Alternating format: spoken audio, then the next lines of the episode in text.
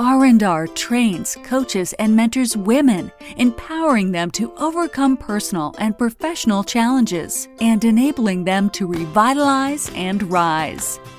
You are now listening to R&R Sheroes, conversations with inspirational and sheroic female role models who are creating a difference. To hear these motivational conversations, subscribe to revitalizeandrise.com.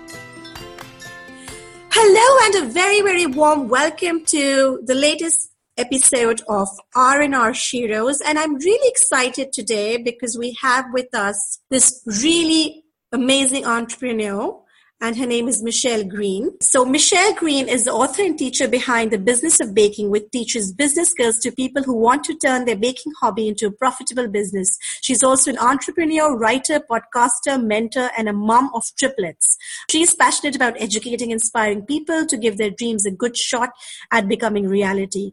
Interestingly, these days, her blog is attracting loads of non-bakers because they all share one common goal, which is to see if they can make small business actually work for them.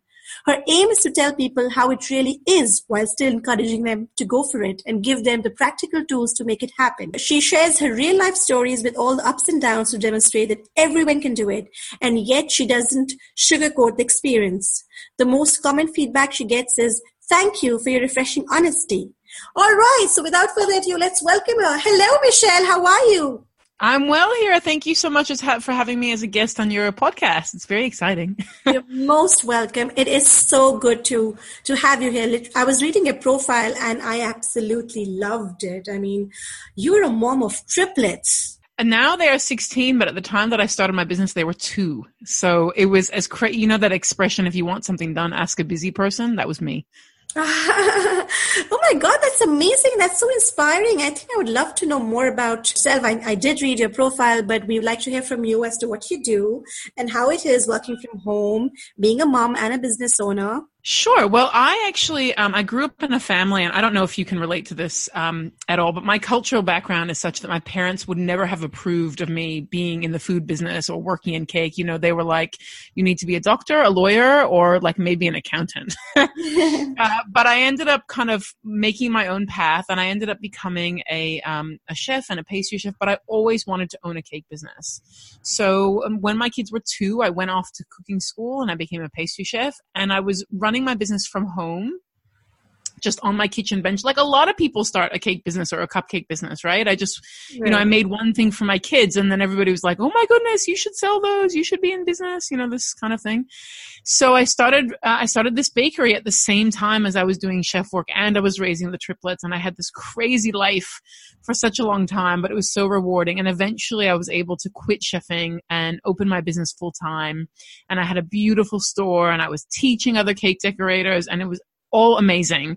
But then I got to the stage where the industry went a little bit crazy. You know, we had MasterChef on TV and like Great British Bake Off and Great Australian Bake Off and all this kind of stuff. And suddenly everybody was in the business of food. And I realized that my skills actually as a businesswoman were better than my skills as a cake maker. and I'm a pretty good cake maker. So there you go. And so people started calling me and saying, you know, can I take you out for coffee and get some advice on my business? And I was like, all right, I'm not a coffee drinker, but sure. and after, after a lot of coffees that I don't drink, I should actually say hot chocolate or tea because that's more my thing. Oh my God uh, me too. I love hot Yeah, I'm not, I'm not. I'm not a big fan of coffee. So I ended up actually starting the blog, The Business of Baking. And then when I sold my cake business uh, some years later, I decided to try doing the blog full time. And so now that's what I do. So it's, you know, it's very much a case of from little things, big things grow. That is brilliant. I mean, that is just so good. When what I love about you is that how you evolved and how the business evolved. I mean, you thought that this thing is not working anymore, so you kind of changed direction. And I think that's that, that takes a lot of courage because a lot of people find it very difficult to step aside from what they're doing and actually, you know, have the courage to do something different. Which, and I think I totally admire that about you. Um, so, so, so what do you do right now through blogging? I mean, how's it going? It is going amazingly well. So this is my, let me think about this now. This is my third year of doing it full time. So I actually, I used some of the money from selling the bakery. I used that to fund uh, my salary as a blogger. And I thought I'm going to give it six months. And if after six months I can't make a living as a blogger, I'll go back to chefing or whatever. But that six months ran out many years ago. It's still wow. running. And so these days I turned the business of baking into a book, into a podcast, into online classes. And I also teach uh, in person as well. And I'll be heading your direction actually.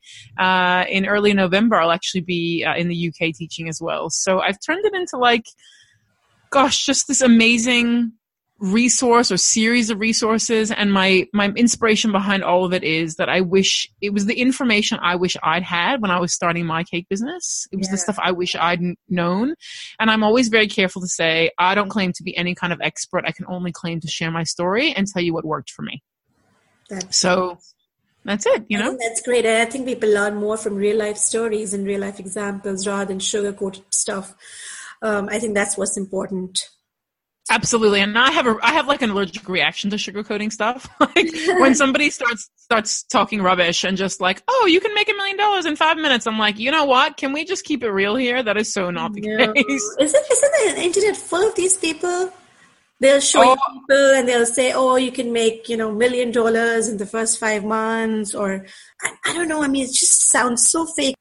I One mean, of my somebody else in my industry sells a course where the tagline of the course is "Build your dream business in three months," and I'm like, that's not actually possible. It takes you at least three months to work out what the dream is, let alone build the dream business. So yeah, I, I, have an allergic reaction to those Facebook ads that are like, you know, you too can be making a million dollars inside of five minutes. I'm like, yeah, only if you rob a bank, and even that even that takes longer than five minutes, right? Yeah, I'm definitely about keeping it real. I have to say. Definitely. I, I love that. I think that's why you're here today as a guest. because we only invite real people who are creating a real difference every day. Okay, so Michelle, what I want to know is that what's interesting is that you're running a full-time blog and you're earning money. A lot of people will want to know how do you actually earn, earn money through blogs? Can you do that? You know, when I first started out with the blog, um, I tried to make money in the traditional way. So I tried the advertising. I tried going out to get sponsors. I tried, I tried all those things that kind of expert bloggers were telling me that this is how you make money. You know, I had a media kit. I did all those things, right? And none of it worked for me. And none of it worked for me because I work in a very, very niche industry. I mean, I primarily teach women in the sweet food and specifically cake industry. I mean, I don't think it gets any tinier than that. so it, the traditional methods of making money from blogging didn't work for me. Oh. So in the end, I had to, yeah. So in the end, I changed my tactic and I started teaching. I, I went old school and I started teaching live in-person classes about how to run a cake business uh, or how to run a food business. And that was my very first way of making money was doing it live. And these days, my my uh, livelihood is still made from live classes because I adore teaching in person. It's my most favorite thing ever. Uh, but I've also got a digital class called Build Your Profitable Cake Business, and I've got a book these days, and now I've got lots and lots of other things. I did some coaching for a while, so you know when I talk about blogging as a, as a you know as a uh, as an income and blogging as a career, the actual blog itself, like the actual physical, it's not even physical, the actual digital blog itself, technically makes me no money at all. It's all the things around it right, that I've right, I've built right. up as a career. Right, got it. Uh, so that's really interesting. And tell me something more about your book. What is it about? So the book is a really interesting thing. You know, here my thing is when it comes to business, small business, big business, cake, not cake, whatever, the number one thing you have to do is actually listen to what your customers are asking you for. And so, you know, people used to read blogs very differently to how they read them now. You know, pre Facebook days, we all read blogs, we read every article and they were really, really long. And I remember reading, oh my God, 15, 20, 30, whatever it was blogs a week. And these days people simply don't have the time for that. True. So what I noticed is I was writing the blog and articles that I thought were brilliant were kind of getting buried. You know what I mean? Because I wrote them six months ago. They just, you know, the internet uh, attention span is about three minutes, right? Right. So people started messaging me and saying, you know, Michelle, have you ever written an article about marketing? Have you ever written an article about how to move a home-based business into a storefront? Have you ever written an article about, you know, how to hire your first employee? And I was going through the blog and I'd have to find my own article, embarrassing, but there you go, about these topics and then send them a link. And I thought, this is ridiculous. And then people kept sort of writing to me and saying, you know, is there a directory of your blog anywhere? Or how do I find these articles? And I thought, you know what? Maybe the thing to do is again, maybe go a little bit old school and turn this blog into a book. So that's exactly what I did. And at the time, by the way, all these famous bloggers were like, this is the worst idea ever. You've got to be kidding me. Nobody's going to read it. You're just repackaging it. I mean, there were like, I went and tried to get advice from other bloggers, all of whom basically told me not to do it. So I ended up downloading every article I wrote ever.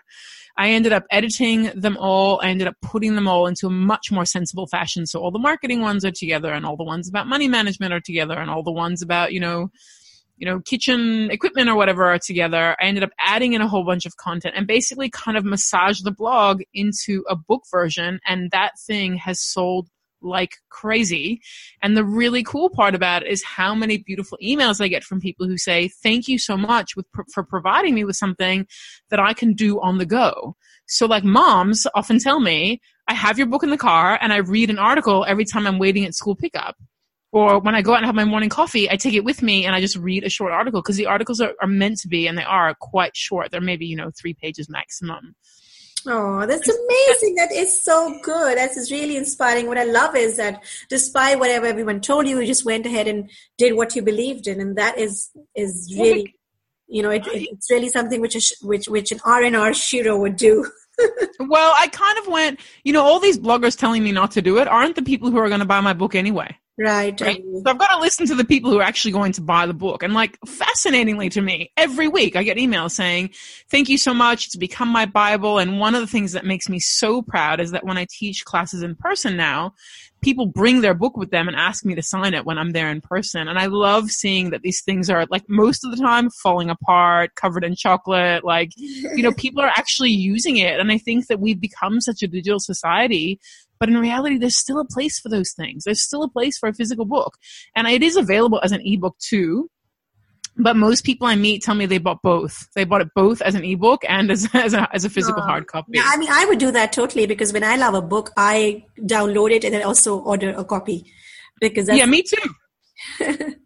I think there's something kind of comforting about having it on your shelf. Yes, I agree completely. Yes. You know, and when I like when I'm on vacation or something and I take a book, I actually want it to be a book. I don't want a digital thing that I can't see the screen because the sun is too bright or whatever. So, yeah. True, true, I agree. Okay, Michelle, so tell me something about working from home, how to not lose your mind or mastering Candy Crush instead of working. I read that in, in your profile. I was like, wow, we need to discuss that. That's amazing. So I often say that there are a lot of pros and cons to working from home. I started my business from home and then I moved it out of home because after a while I went, this is not working for me. And then when I sold the bakery, I came back home again because now I'm, I'm blogging and so I need, I can do that from home. And you know what? I think the thing that's the, the most, the thing that's most wonderful about working from home is that you truly can work whenever you want. And the thing that's most horrible about working from home is you can work whenever you want. I, oh my god, I so agree with that. so it's it's both a pro and a con, and and the I have to say, working from home, the amount of self discipline required is just unbelievable. Because you know, I I can work every hour that is available to me, but should I really? And so I learned a lot of lessons. I learned about having office hours from my home based business. I actually have office hours, a time when I go in and a time when I leave. And during those office hours, we don't do any laundry. We don't play any Candy Crush. You know, I don't, I don't go and do other random things. Those are my working hours, you know? So that's one of the things that has helped me, I have to say, immensely. Yeah. And as funny as this is going to sound, having a door on my office or wherever I work is really helpful because when that door is closed, sorry, office hours are over. Can't go in there now. yeah. Um, and the other thing about working from home that saved my sanity is I really struggled, and I think a lot of people who work from home really struggle with the loneliness factor. I found that very, very challenging. I went from owning a busy bakery with employees and, you know, people coming into the shop all the time and all this kind of madness happening. It, then it was just me and my laptop and the dog you know, it got a bit, it got a little bit lonely in there. Right. So I learned if I was going to work from home, I had to find ways to get out of home too. So whether that was like, you know, catching up with a girlfriend for lunch or joining a networking, um, you know, group or just going out and getting exercise at the gym where there's other human beings that I can see or, I've just started in the last couple of months actually working a couple of days a week from a co-working space because the loneliness was making me crazy. So now I work in a co-working space a couple of days a week and it's wonderful. I suddenly have people again and it's not so lonely anymore. So def- definite pluses and minuses to working from home. I think you can do it, but the self-discipline is the most important part. Yeah, I can totally relate to the loneliness part and the self-discipline because when you're working at home, you're always working, right? Even after, I mean, especially after the, you know, the children are asleep sleeping and everybody's sleeping, you're like, oh, this is a good time. Let's start working again. Uh, mm-hmm. Uh, but I feel it just kind of drains you out because you're not getting any break as opposed to when you're working in a, you know, at a, at a workplace from nine to five. Yep. Yep. Giving mm-hmm. myself, giving myself office hours in my home office was one of the best things I ever did. Yeah, I agree. I, that's, that's a the, suggestion. The other one that I have not yet mastered, I actually heard about this a couple of months ago and I really want to try it, but I haven't been brave enough. Uh, so here, maybe this is our challenge for you and I. It's called the digital sunset. And Ooh. that's when, when the sun goes down, your, all your devices go off too. Oh, wow. I like that. So no laptop, no phone, no whatever. It's called the digital sunset. So at sunset, everything else, uh, you know, the phone, whatever. So I've managed that on the laptop point of view, but I haven't managed it on the phone point of view, but I'm still working on it. So at the moment, I'm, I'm trying to do it at least a couple of days a week. I don't know if I'd manage it seven, but at least a couple. That's good. I could try that too, but except that in London now, now sunset is going to be what at three, three thirty. yeah, you might have to have, you have to have like you know hear a sunset at eight p.m. or something, but same idea, right? Yeah, true. Great. And what are your suggestions for women who are moms and business owners? How do we survive both? Oh my goodness. You know, I actually, not to like give myself my own plug here, but I actually did a whole podcast topic about this because it's something I get asked about a lot. And I think the thing to remember is that you cannot be all of the things all of the time. And I, I actually, I don't believe in, um, I don't believe in work life balance. I think that's complete rubbish. I often say that work life balance is a construct invented by women to make other women feel terrible about themselves. so I'm not a fan of that. So probably my top tip on that one is to simply accept that on some days you're going to be the best businesswoman that ever was, and on other days you're going to be the best mom that ever was, and on some rare days you're going to be both of those, but that there's no value in beating yourself up about either of those. And I'm so glad so, you mentioned that because I recently wrote an article in the Huffington Post which became quite popular and it was about female role models. And one of the things which I highlighted was that as women, we cannot have it all at the same time. And, you know, we I have this innate fear of missing out on things.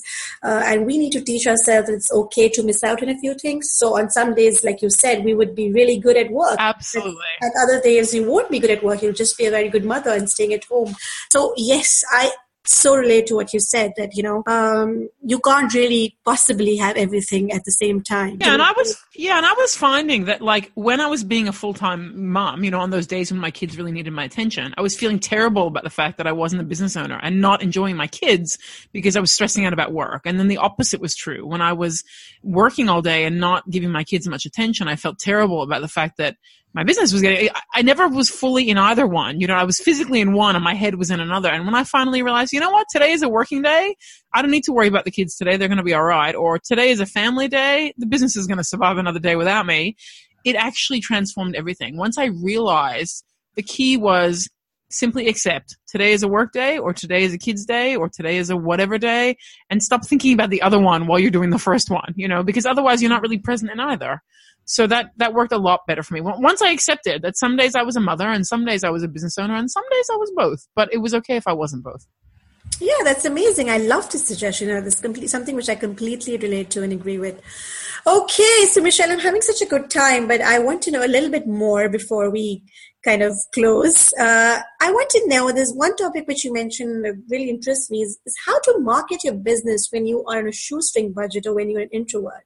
I'd like to know more about that. How do you do that? Sure. Well, I think the thing about marketing is all, in, in my opinion, all good marketing is about um, doing the things that work for you and work for your business. And I think small business owners almost always miss the boat when it comes to doing local marketing. So we all love to be on social media. We're posting on Facebook a thousand times a day, you know, Instagram, whatever, whatever. And those things work. They're great. Right. But if you are somebody who hates social media or isn't, um, you know, isn't comfortable with that or takes terrible photos or something, it's not going to work for you So rather than beat yourself up about the fact that it's not going to work for you, it's about finding the methods that reach the people you want to reach. And that does not have to cost a lot of money. So, you know, as an example, if you're somebody who's not introverted and is happy to chat to people but hates social media, you know, you can do things like, you know, it, and I'm just going to use cake as an example because that's my natural habitat.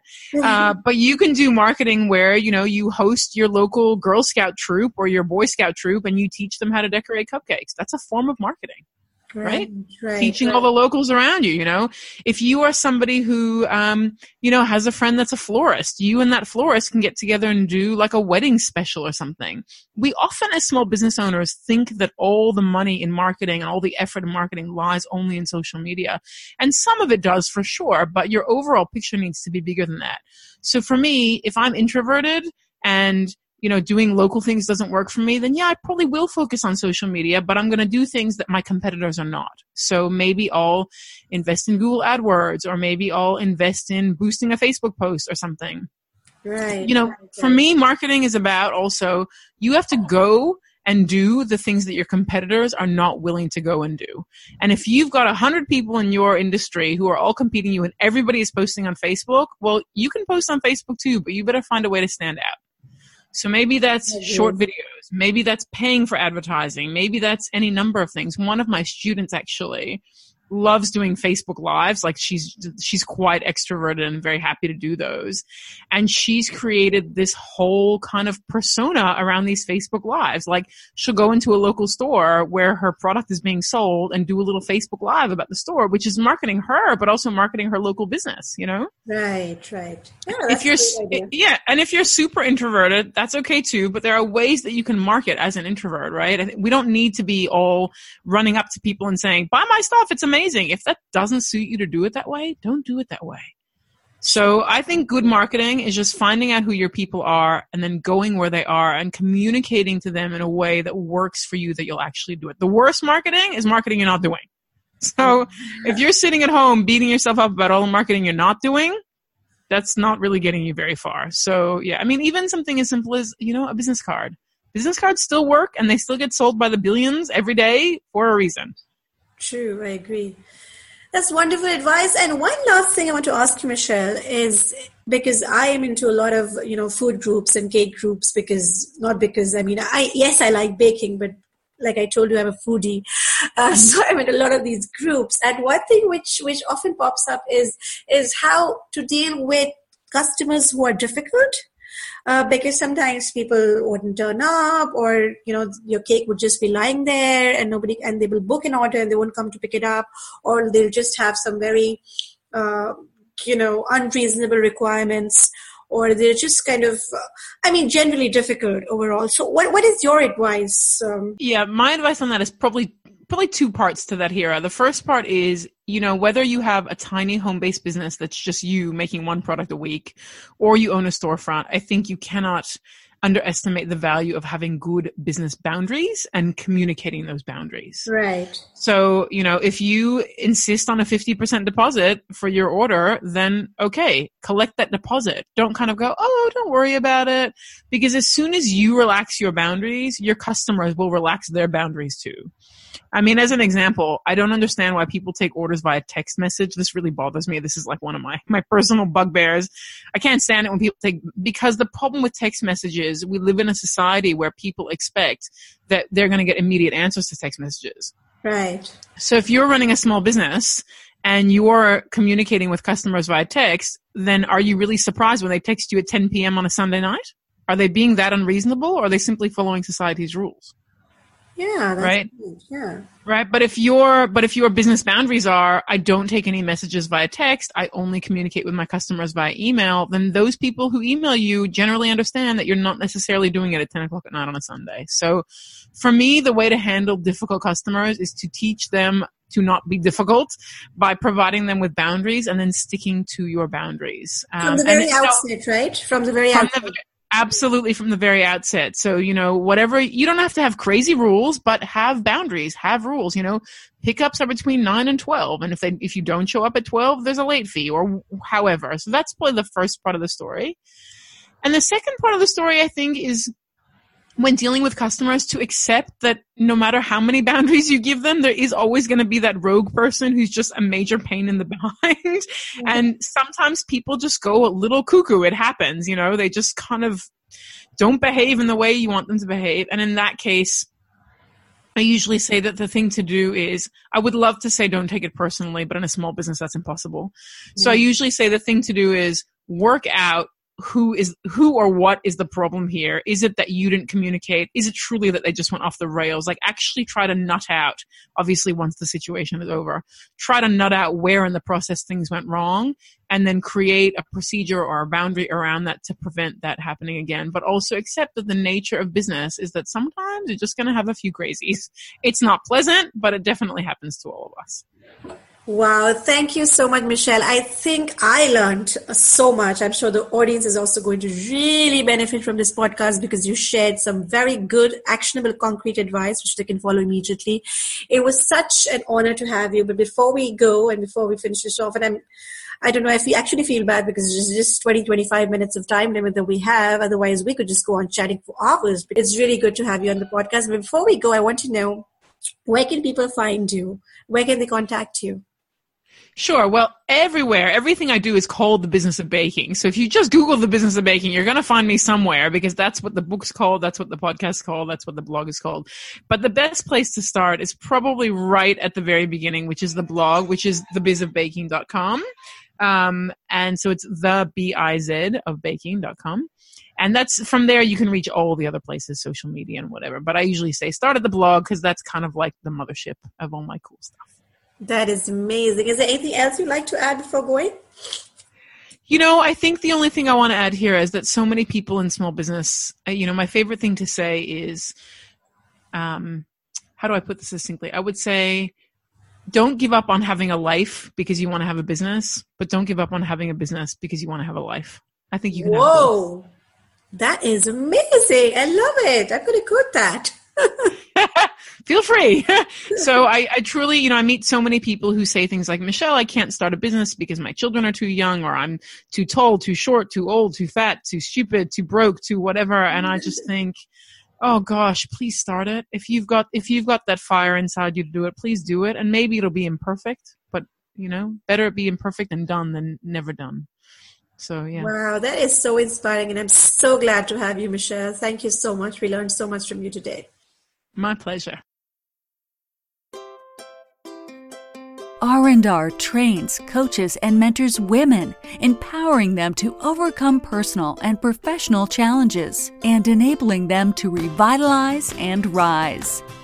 You are now listening to R&R Sheroes, conversations with inspirational and sheroic female role models who are creating a difference. To hear these motivational conversations, subscribe to revitalizeandrise.com.